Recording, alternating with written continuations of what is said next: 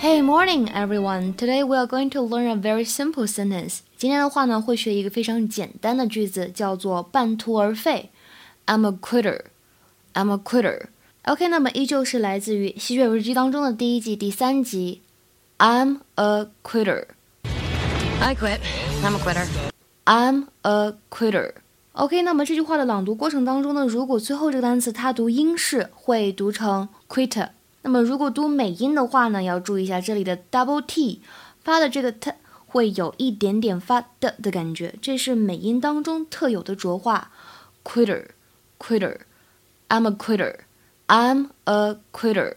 OK，那么整句话的意思就是我半途而废了，我中途放弃了，或者呢更字面的理解就是我是一个中途放弃的人。Look at you. You look hot in your jersey.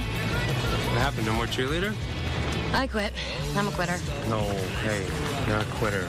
You suffered a great loss. You're not the same person. But you should be looking ahead. You should be starting over.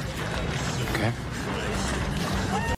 那么这样的一句话适用于什么样的场合呢？其实 quit 在英语当中口语里面用的特别的广泛，表示 to stop doing something or leave a job or a place。比如说戒掉什么什么习惯，就可以说。 I'm going to quit smoking。我要戒烟了，我准备要戒烟了。那么再比如说，停止什么什么的行为，quit wasting my time，就相当于 stop wasting my time，不要再继续浪费我的时间了。那么再比如说，表示退出啊、走人，对吧？辞职这样的意思。If I don't get more money, I'll quit。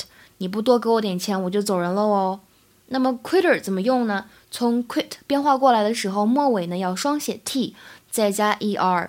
A quitter means a person who gives up easily instead of finishing something，就是哎半途而废的人。有的时候呢，你在看电影的过程当中，可能会看到这样特别装的台词，叫“我的词典当中就没有放弃这两个字”。